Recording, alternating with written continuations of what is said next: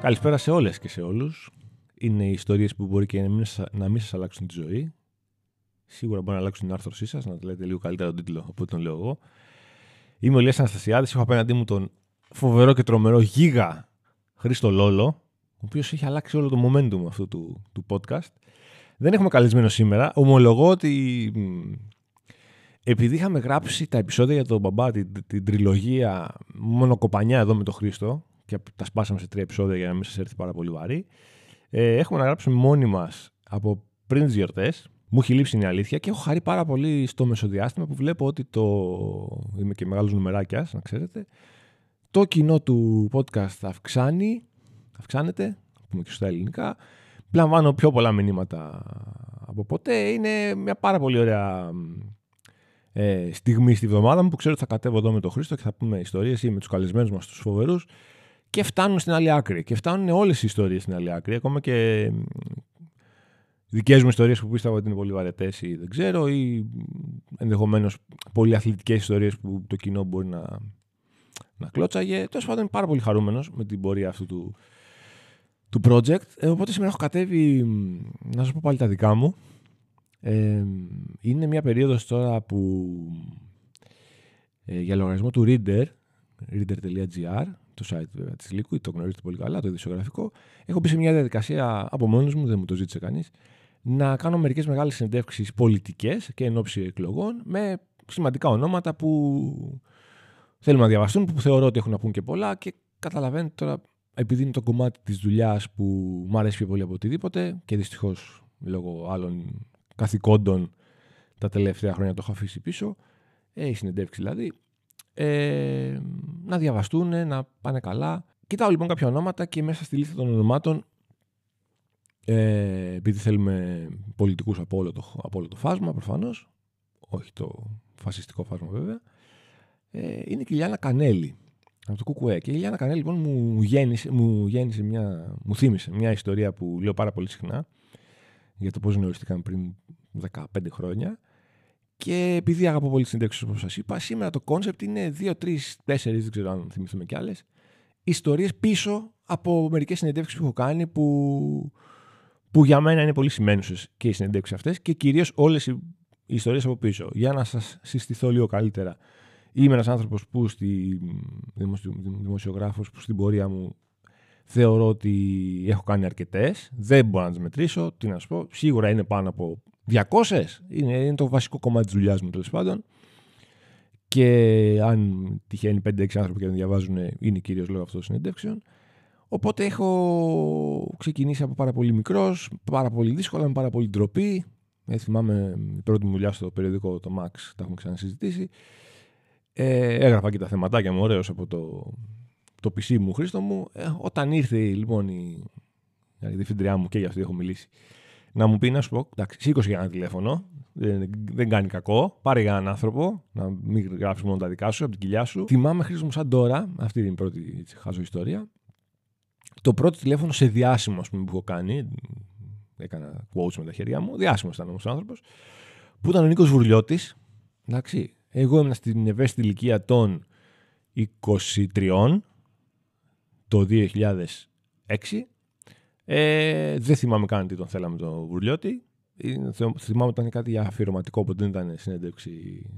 Δεν θα με βάζα να κάνω συνέντευξη που είμαι άσχετος ε, μεγάλη από την αρχή. Και θυμάμαι Χρήστο να παίρνω το τηλέφωνο, να το σηκώνει, να καταλαβαίνω ότι είναι αυτός από τη φωνή προφανώς και να μην μου βγαίνει η φωνή από την τροπή. Δηλαδή είπα έξι φορές το παραμύθι που ήταν να πω και ο τύπος δεν άκουγε και από τη δεύτερη είχε εκνευριστεί τύπου δεν είναι φάρσα αυτό τώρα, τι γίνεται. Δεν χεσμένος. Είναι πολύ έτσι, εύκολη λέξη να το πούμε. Τέλος πάντων, τσούκου τσούκου. Ε, ε, δούλεψα. Δεν μου άρεσε από την αρχή να σου πω την αλήθεια το κομμάτι των συνεντεύξεων. Αλλά εξελίχθηκε αρκετά σε ένα βαθμό που άρχισε να μου αρέσει πάρα πολύ όταν άρχισα να μιλάω με ανθρώπους που, που εκτιμούσα και πολύ και το έργο τους και τους παρακολουθούσα. Στην αρχή λοιπόν, ε, η πρώτη πρώτη συνέντευξη που θυμάμαι να παίρνω κανονική, όχι πε μας κάτι γι' αυτό, όπως το Βουρλιώτη. Ήταν με ένα κορίτσι, ήταν πολύ σύνθετο λοιπόν. Το Μαξ είχε γυναίκες συνεντέξει πολλές, σεξι γυναίκες τώρα, μοντέλα ή ό,τι ήταν. Μία για το εξώφυλλο φυσικά πάντα, που ξαναλέω, μάλλον το κολλάω με το προηγούμενο, ήμουν πολύ μικρός για να, να κάνω εξώφυλλο. Ήταν κάτι σημαντικό για, για μας. Και είχε και μέσα κοπέλες, μικρότερες συνεντεύξεις, δισέλιδες ας πούμε, πανάγνωστες συνήθως, που OK, okay, ήταν ε, ένας καλός τρόπος να ξεκινήσω κι εγώ ως ε, νουμπάς να παίρνω μια συνέντευξη. Η πρώτη μου λοιπόν συνέντευξη ήταν με, μια, με ένα μοντέλο που λέγονταν Στέλλα. Το επόμενο δεν θα το πω. Στέλλα Κάπα, ας μείνουμε σε αυτό. Η οποία ήταν άσημη και παρέμεινε άσημη, να σου πω την αλήθεια. Είχα τρομερό άγχος, τρομερό. Είναι ένα μεσημέρι λοιπόν που έχουμε κλείσει τη συνέντευξη τηλεφωνικά. Η φωτογράφηση γινόταν σε ένα στούντιο που εγώ δεν θα πήγαινα, το είναι μόνο φωτογράφος, και είχα βγάλει έξω 20-15 ερωτήσεις στο ύφος του περιοδικού, whatever that means, έτσι, ή και στο ύφος το δικό μου, που θα ήθελα να είναι λίγο πιο ε, ανθρώπινες. Τη είχα δει με την αρχισυντάκτριά μου και πήρα τηλέφωνο λοιπόν της Στέλλα. Η Στέλλα, τι τύχαινε τώρα, να είναι και η δική της πρώτη συνέντευξη ever. Και ήταν, τόσο, ήταν πιο τρακαρισμένη από μένα, το οποίο ήταν πολύ δύσκολο να συμβεί. Και έγινε το, το φοβερό χρήστο μου ότι βάζει ανοιχτή ακρόαση το, το κινητό της, κάνω εγώ τις ερωτήσεις και είναι στην κουζίνα με τη μαμά της και απαντάνε μαζί. Κυρίως απαντάει η μαμά της. Οπότε αυτό δεν το λέω, αυτό το, το είπα παρά έξω, το είπα στη διευθυντριά μου στην αρχιδάκτη την Εύα, γιατί θα μου έβαζαν να την ξαναπάρω. Ε, οπότε βγάζουμε κάτι συμπαθητικές, whatever, ε, απαντήσεις και αυτή είναι η πρώτη μου συνέντευξη που δημοσιεύεται με τη Στέλλα Κάπα. Και τη μαμά, τη μαμά της, έχεις δίκιο. Έχεις δίκιο. Ε, δεν θυμάμαι καθόλου τι, τι λέγαμε. Ένα άλλο πολύ ενδιαφέρον πάλι για το Max, πριν προ, προχωρήσω σε πιο σημαίνοντα πρόσωπα, ήταν ότι ναι, όσο εξελισσόμουν λοιπόν και γίνομαι ένα καλύτερο στη δουλειά, κάποια στιγμή μοιραία ήρθαν και, και οι συνεντεύξεις εξωφύλλου. OK. Okay. Καλό πράγμα να σου συμβεί άμα είσαι σε αυτό το χώρο. OK, okay, δεν είναι το αγαπημένο μου. Το αγαπούσα πολύ το περιοδικό για όλα τα υπόλοιπα, γι' αυτό δεν το τόσο. Αλλά, OK. Okay. Το έπαιρνα σαν κομπλιμέντο ότι είμαι καλός, ας πούμε, να κάνω και αυτές.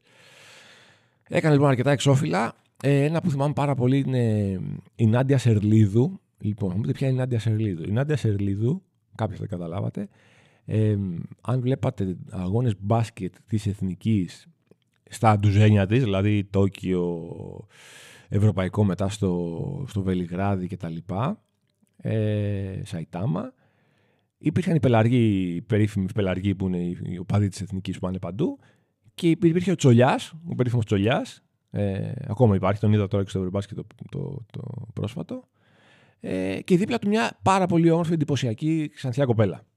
Και πάρα πολύ νεότερη του. Η Νάντια Σερλίδου. Τέλος πάντων, τότε λοιπόν ήταν hot εκεί 2007-2008 η εθνική.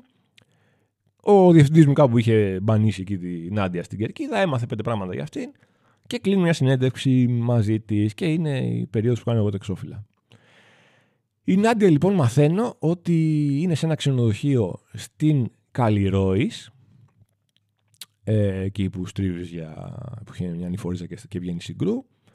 Ε, θα πήγαινα εγώ εκεί, πάλι δεν θα πήγαινα στη φωτογράφηση, έχανα αυτό το κομμάτι ε, και θα μιλάγαμε εκεί. Είχα, εντάξει, επειδή ήταν και λίγο μπάσκετ μέσα και λίγο και τα λοιπά, ε, αισθανόμουν λίγο πιο άνετος να κάνω αυτή τη συνέντευξη. Πάμε λοιπόν στο, πάω λοιπόν μόνος μου στο ξενοδοχείο, στη ρεσεψιόν, ζητάω την κυρία Σερλίδου, ναι κατεβαίνει μου λένε και προς μεγάλη με έκπληξη κατεβαίνει μαζί με τον Τζολιά, τον περίφημο ε, προκύπτει λοιπόν ότι εκείνη την περίοδο τουλάχιστον ο κύριος, δεν θυμάμαι πώς το λένε, συγγνώμη, ο Τσολιά είχε κάποια πολλά μαγαζιά στην Ασπροβάλτα, στα βόρεια. Ε, η Νάντια δούλευε στα μαγαζιά του. Μη σας πω λόγο, είχαν γίνει ζευγάρι, μια χαρά ζευγάρι, ερωτευμένο κτλ. Τι γίνεται λοιπόν, καθόμαστε στο καναπεδάκι εκεί της ρεσεψιόν, κάνω εγώ τις ερωτήσεις μου. Σφιχτή πολύ η Νάντια, ναι, εντάξει, αυτά. Από την τρίτη λοιπόν ερώτηση αρχίζει και μπαίνει και ο Τσολιάς στην κουβέντα, δηλαδή απαντάει αυτός ως Νάντια. Δηλαδή, ρε παιδί μου. Ε, ξαναλέω τώρα ερωτήσεις. Συγγνώμη γι' αυτό, αλλά αυτές ήταν το πιο περίεργο μέρος που είχε κάνει σεξ. Και απάντησε ο Τσολιάς ως Νάντια. Στο αυτοκίνητο, στο καπό, μια φορά που ήμουν με το αγόρι μου, που εννοούσε τον Τσολιά, και πηγαίναμε, κατεβαίναμε Αθήνα, ξέρω τέτοια πράγματα. Και από την πέμπτη έκτη ερώτηση στο πολυλογό απαντάει μόνο ο Τσολιά, ω Νάντια.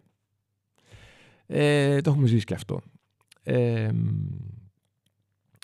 δύο από τις πιο ωραίες τύπησες που γνώρισα σε αυτή τη διαδικασία, το λέω αυτό και πάμε στα πιο ε, καθώς πρέπει.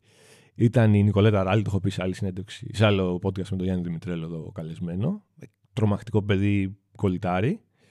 Ε, και ήταν και η Όλγα Φαρμάκη, η οποία έχει κάνει πάρα πολλά εξώφυλλα για το Max, για το Nitro, για το Maxim, για τα πάντα.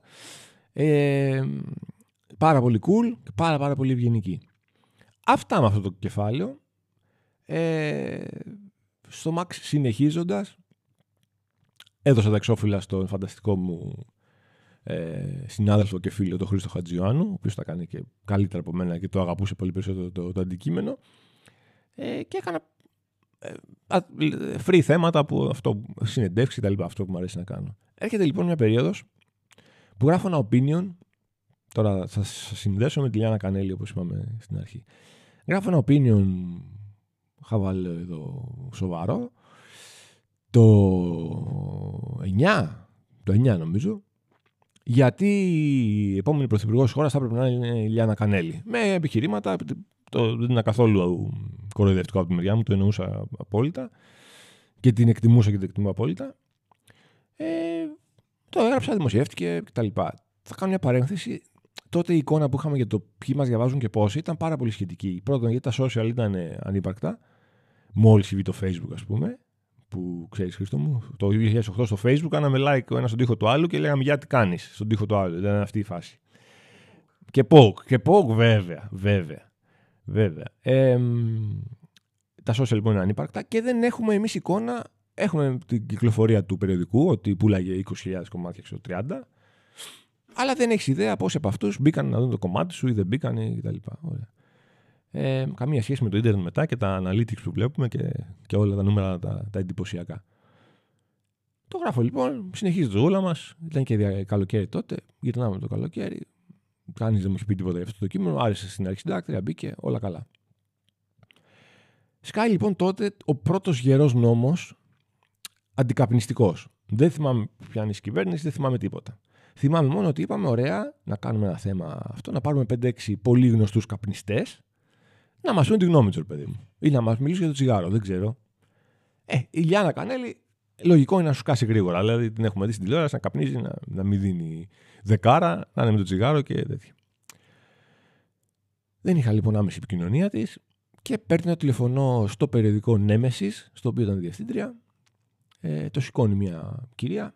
Λέω όλο το παραμύθι μου, είμαστε αυτοί, αυτοί, αυτό να κάνουμε αυτό και αυτό. Οριακά δεν μου το κλείνει, βαριέται τώρα η γυναίκα. Τέλος πάντων, ναι, μου λέει: Πείτε μου πάλι τα στοιχεία σας. Λέω το όνομά μου, λέω το τηλέφωνό μου. Καλά, λέει, θα τα σημειώσω. Για ποιο περιοδικό, για το Max. Δεν κατάλαβα καν να το ξέρει. Μου το κλείνει, θα μιλήσω μαζί της και θα σας πω. Εντάξει, τώρα δίνω εγώ πιθανότητες 1%. Κλείνω λοιπόν το τηλέφωνο και την είχα πάρει από το κινητό μου.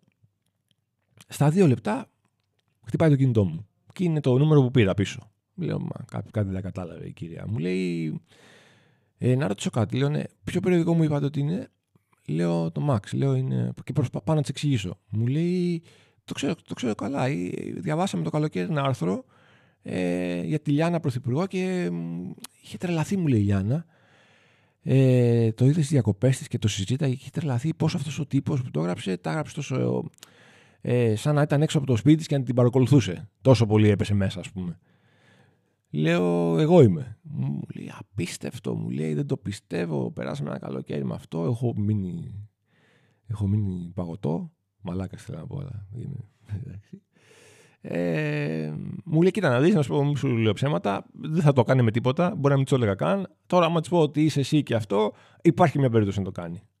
Λέω πολύ χαίρομαι. Εντάξει, χαμός. Πήραμε τότε τον μπαμπά μου τηλέφωνο. Πανηγυρίζαμε. Τι ωραία αυτά. Μου βάζουν πολύ περήφανος για όλα αυτά. Σας το έχω πει. Όντως με παίρνει μετά από κάποιες μέρες η ίδια η κυρία, η Ρίτσα, και μου λέει να σου δώσω τη Λιάννα. Μιλάω με τη Λιάννα κάνει τηλέφωνο. Α, αγόρι μου λέει πώς το κάνεις αυτό και πάθα σοκ και τα λοιπά. Λέω, ωραία, ωραία, θα το κάνουμε. Ναι, μου λέει θα το κάνουμε. Κλείνουμε λοιπόν μια φωτογράφηση και συνέντευξη στο στούντιο του Παντελή του Ζερβού, κορυφαίου Έλληνα φωτογράφου στην Πεύκη. Δεν θυμάμαι ποια άλλη ήταν. Θυμάμαι, νομίζω ήταν ο Νίκος Ολούβρο, ο οποίος έχει τον Μπούζ στο κέντρο, ο οποίος είναι πολύ γνωστός καπνιστής και κάνει και το πρόγραμμα και το κόμμα Κότες που ήταν καπνιστές κάτι, ενωμένοι, whatever. Τρεις φορές whatever έχω πει να το δω. Να το δω στο επόμενο, το κόψουμε αυτό, Χρήστο. Ε, όχι, λέει ο Χρήστος. Ο Χρήστος ε, μανατζάρι, ό,τι πει ο Χρήστος. Λοιπόν, έρχεται η Λιάννα μετά πολλά, είναι η πρώτη φορά που θα συναντηθούμε. Κάνει εκεί τη φωτογράφηση με τον Παντελή. Και έρχεται έξω και στους παριστάμενους και όπου ήταν γύρω-γύρω, ξαναλέει την ιστορία. Ρε παιδιά, εδώ αυτός ο τύπος που το έγραψε αυτό και που τα σκέφτηκε και σαν να με ήξερε κτλ. Τα, τα λέμε πάρα πολύ ωραία. Χυμαρόδης η Λιάνα. Δεν θυμάμαι τι τη ρώταγα τώρα αυτά, αλλά χυμαρόδης. Δεν χρειάζεται μια ερώτηση, μια σπίθα να της ρίξεις και μετά απλά ακούς. Ακούς και σημειώνεις. Και δεν θα ξεχάσω ποτέ, αυτός είναι και ο τίτλος του σημερινού επεισοδίου, την ατάκα της στο φεύγα. Γιατί ήταν πολιτικός, ήταν ενεργεία βουλευτής, ρε παιδί μου. Για πολύ λιγότερα και πολύ λιγότερους, λιγότερο σοβαρούς λόγους, πολλοί συνεντευξιαζόμενοι ήθιστε δυστυχώς να ζητάνε τη συνέντευξη πριν βγει. Οπότε είναι και πολιτικός ή και βουλευτής. Λέω εντάξει, πολύ πιθανό να τη θέλει. Φεύγοντα λοιπόν, της λέω Γιάννα, είχα το θάρρος, ε, θα μου δώσεις ένα mail να στη στείλω να τη δεις πριν βγει κτλ. Μου λέει ούτε καν, ούτε καν. Σε εμπιστεύομαι, προχώρα, ούτε καν, ούτε καν. Ένα πράγμα μου λέει κακομίρι μόνο. Ένα πράγμα. Λέω ότι μην τολμήσεις, μου λέει και σβήσεις καμιά βρισιά που είπα, θα σε σκοτώσω. Ε, λέω ρε Γιάννα, γι' αυτό είσαι αυτή που είσαι. Θεάρα. Οπότε δεν έσβησα καμία βρισιά. Μπήκε στην έντευξη όπως ήταν. Έχουμε μια πολύ καλή σχέση έκτοτε με την Λιάννα. Μια στο τόσο θα στείλουμε κάποιο μήνυμα, θα μιλήσουμε. Εύχομαι ότι τις επόμενες μέρες θα μιλήσουμε και εκτενέστερα και θα το δείτε στο, στο Reader το αποτέλεσμα. Πάρα πολλές ιστορίες και δύσκολες ιστορίες και με τη Λιάννα. Κάποιες ιστορίες φαντάζεστε που έχουμε συζητήσει και τις φαντάζονται όλοι δυστυχώς. Κάποιες όχι και τόσο. Τρομερά φαν άνθρωπος. Ε, οπότε αυτή ήταν μια, μια ιστορία που λέω συχνά πίσω από συνεντεύξεις. Ξαναλέω ότι ό,τι έχω πει μέχρι τώρα δεν θυμάμαι καθόλου, καθόλου τη συνεντεύξη. Δεν θυμάμαι καν τι λέγαμε.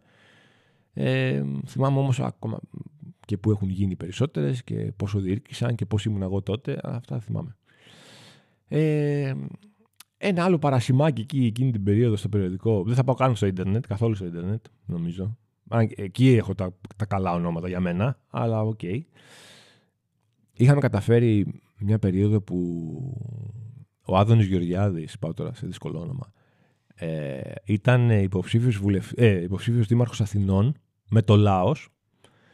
Είχαμε ένα concept τέλος πάντων. Υπήρχε το free fall, υπάρχει ακόμα θεωρώ, στην Κοπαίδα, το οποίο ανεβαίνει σε ένα αεροπλάνο και σε δένει ένας εκπαιδευτής και πέφτετε μαζί στο κενό, έτσι. Είχαμε λοιπόν φαγωθεί εκείνη την περίοδο στο περιοδικό να βρούμε έναν διάσημο να το κάνει, να τον ρίξουμε.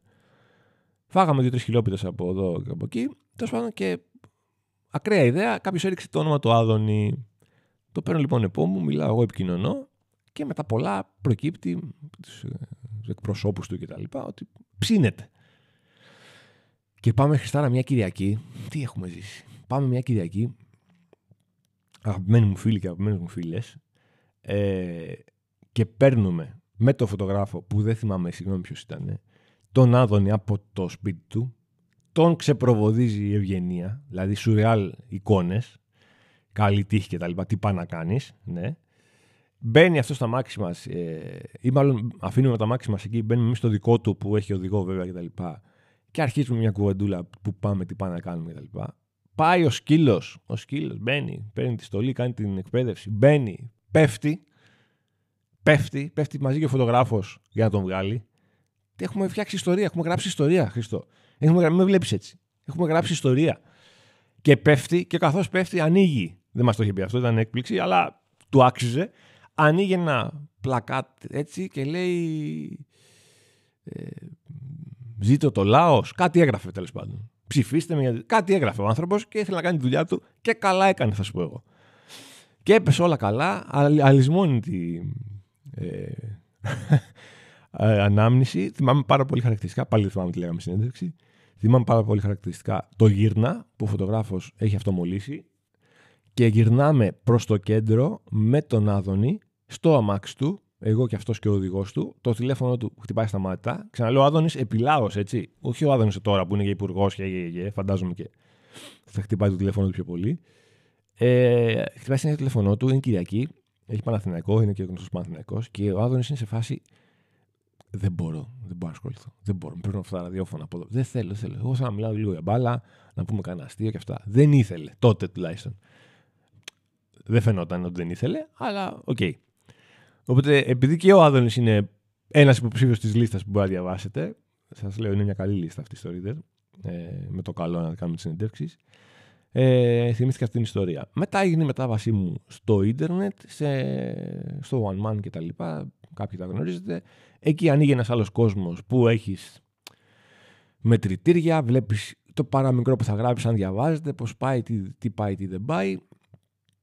Εκεί και αν έκανα, εκεί έκανα πάρα πολλές συνεντεύξεις και ευχαριστώ και δημόσια τον Αλέξανδρο Βραχωρίτη, διευθυντή του Rock FM σήμερα, τότε ήταν ε, στην εταιρεία μαζί μας, ο οποίος βρίσκεται πίσω από τις περισσότερες από αυτές που έχω κάνει, γιατί ο Αλέξανδρος ήταν, μίλαγε με όλες τις, με όλα τα PR agencies και όλα αυτά για τις συναυλίες, για το ποιοι έρχονται, καλλιτέχνες κτλ. Και, και ό,τι, ό,τι, ό,τι, όποιος ερχόταν, ουσιαστικά τον είχαμε για συνέντευξη. Όποιος, όποιος. Από το Μπαυλίδη και τον Αγγελάκα μέχρι τους James ε, και οποιονδήποτε ερχόταν ε, για πλάκα. Ήμασταν η πρώτη συνέντευξη.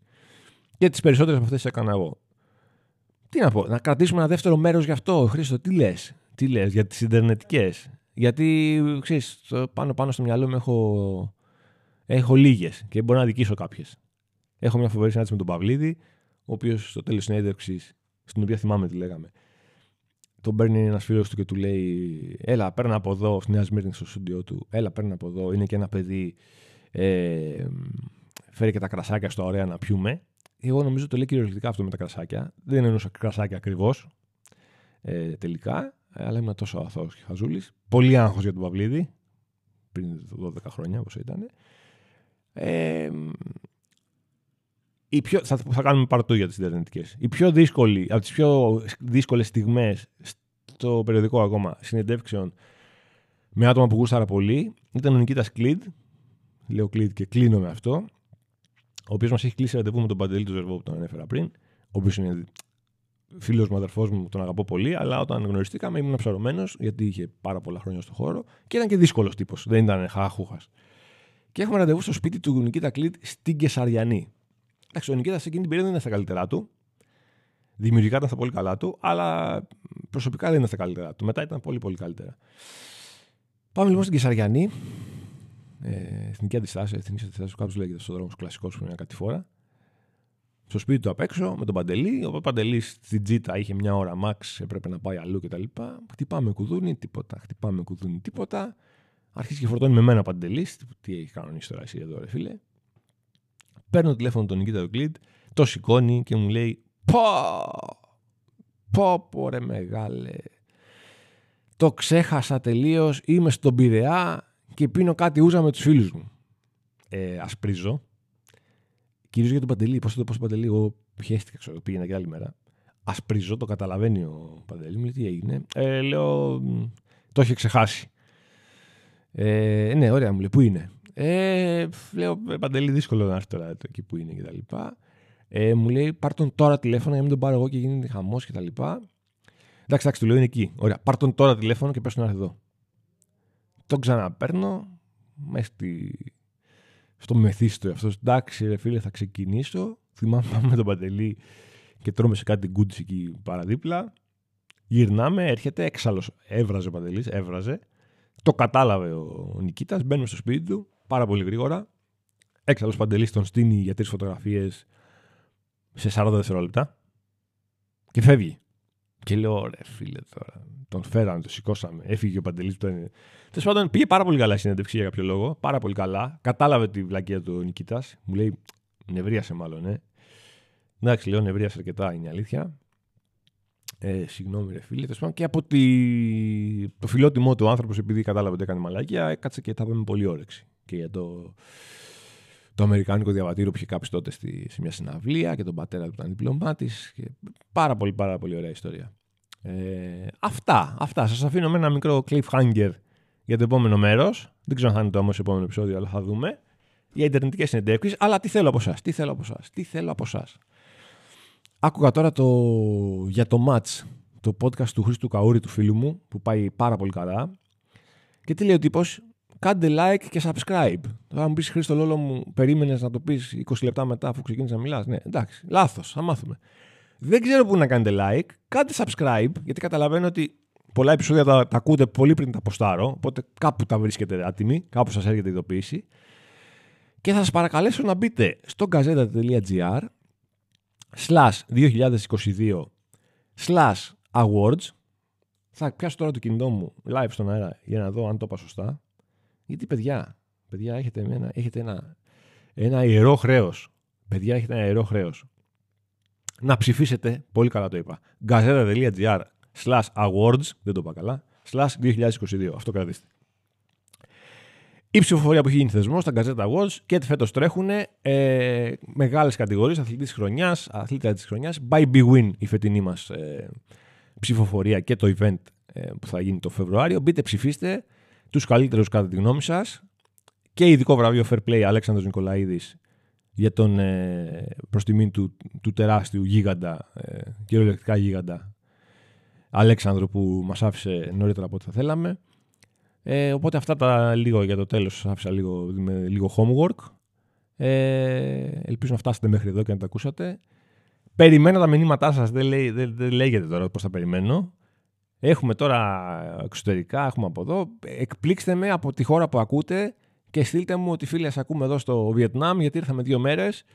Ε, Μας έχει φάει βροχή και δεν έχουμε τίποτα καλύτερο να κάνουμε. Περιμένω, θα σας αποθεώσω ε, στον αέρα στο επόμενο επεισόδιο. Χρήστο Λόλο, σε ευχαριστώ. Πέρασα τέλεια μαζί σου και με τις βλακίες που είπα. Τα λέμε την επόμενη εβδομάδα. Φιλιά πολλά.